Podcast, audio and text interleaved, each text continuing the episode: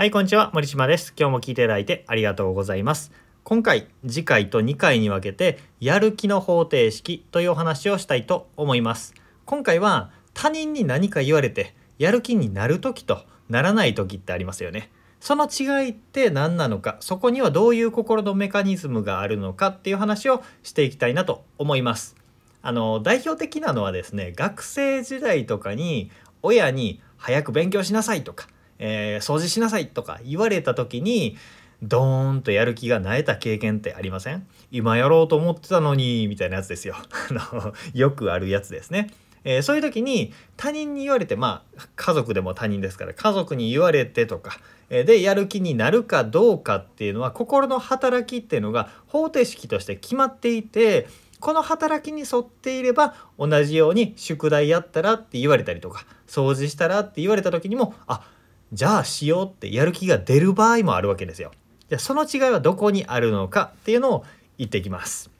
えー、これは掃除宿題だけじゃなくて、えー、あの人に告りなよとか、えー、この仕事をしなよとかあなたならこの仕事向いていると思うとか君なら起業ができると思うこの株買っときなよとか、えこのセミナーおすすめだよこの本おすすめだよとかっていうおすすめみたいなものですねこれが通るか通らないかっていうのにもつながってきます。ではそのやる気の方程式とは？ということなんですけどそれは3つの要素でできています。3つの要素。それは有能感自己決定関係性。この3つが合わさってやる気になるということです、えー、一つ一つ解説していきます。有能感自己決定関係性です。有能感というのは何かというとその名の通り有能である感じです。自分の能力が十分だと感じているかうまくいくイメージが持てるかということです。まあ、コーチング用語で言うとエフィカシーとか一般的な言葉で言うとセルフイメージが高いとか、えー、自信がある自己肯定感があるみたいな言葉と似ている感覚ですね。有能感。そして2つ目自己決定。まあこれは言葉通りですね。やると決めているかです。です。自分でやると決めるか。そして3つ目関係性。これは提案する側される側の信頼関係のことです。発案者提案者のことが好きか信頼しているか信用しているかっていうこの3つが掛け合わさればやる気が出るということです、えー、やる気が出ない時はどれかが足りてないっていうことですね、えー、冒頭に挙げた早く勉強しなさい掃除しなさいっていうのは自己決定が足りていない。もしくは関係性が足りていないからえー、できないっていうことなんですね。もしくは有能感かもしれません。宿題やってもしょうがないよって思ってるからやる気が出ないのかもしれません。えー、この3つの要素のどれかなんですよね。えー、どれかが足りないからやる気が出ない。どれかが、え満たされているとやる気が出るっていうふうになっています。えー、今までのね最近の生活だったりとかこれまでの人生経験を振り返ってみてほしいんですよ。ね、自分が誰かにこれやってみたらって提案して相手がやる気になった時ならなかった時。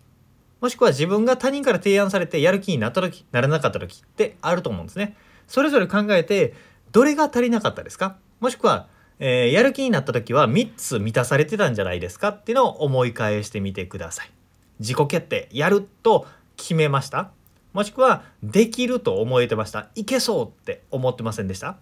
えー、もしくは関係性いけそうだしやろうと思ってんだけどその人のこと嫌いだからちょっとやりたくないなって思ったりとか、えー、このいろんなことねこの3つの要素に合わせて考えてみるとああなるほどだからやる気が出たんだ出なかったんだっていうのが分かってくるはずです。そしてこの3つの3要素の中で最も重要なのが関係性です。関係性。関係性がマイナス値の人から何を言われてもやる気が起きないんですよね。さっき言ったようにいける感じがする有能感があるそしてやろうと思っているけれどもあいつに言われたらなんか逆にやりたくないなみたいなやつですよ。あのお前ならできるってとか、えー、これやっといたらいいよっていうふうに言われるとお前に言われたくねーって思うわけですね。信頼関係がない人だと。だから、えー、この関係性っていうのがすごくすごく大事になってくるということです。だからこれはどういうことかというとえー、子育てだったり、えー、プレゼンだったり部下の教育だったりっていう時にやる気を出してほしいですよね。でその時に、えー、相手のできる感有能感自己肯定感を伸ばすとか、えー、決めさせるっていうこと以前に相手はあなたのことを好きですか？とか 相手はあなたのことを信頼してますか？っていうことが結構重要だったりするわけです。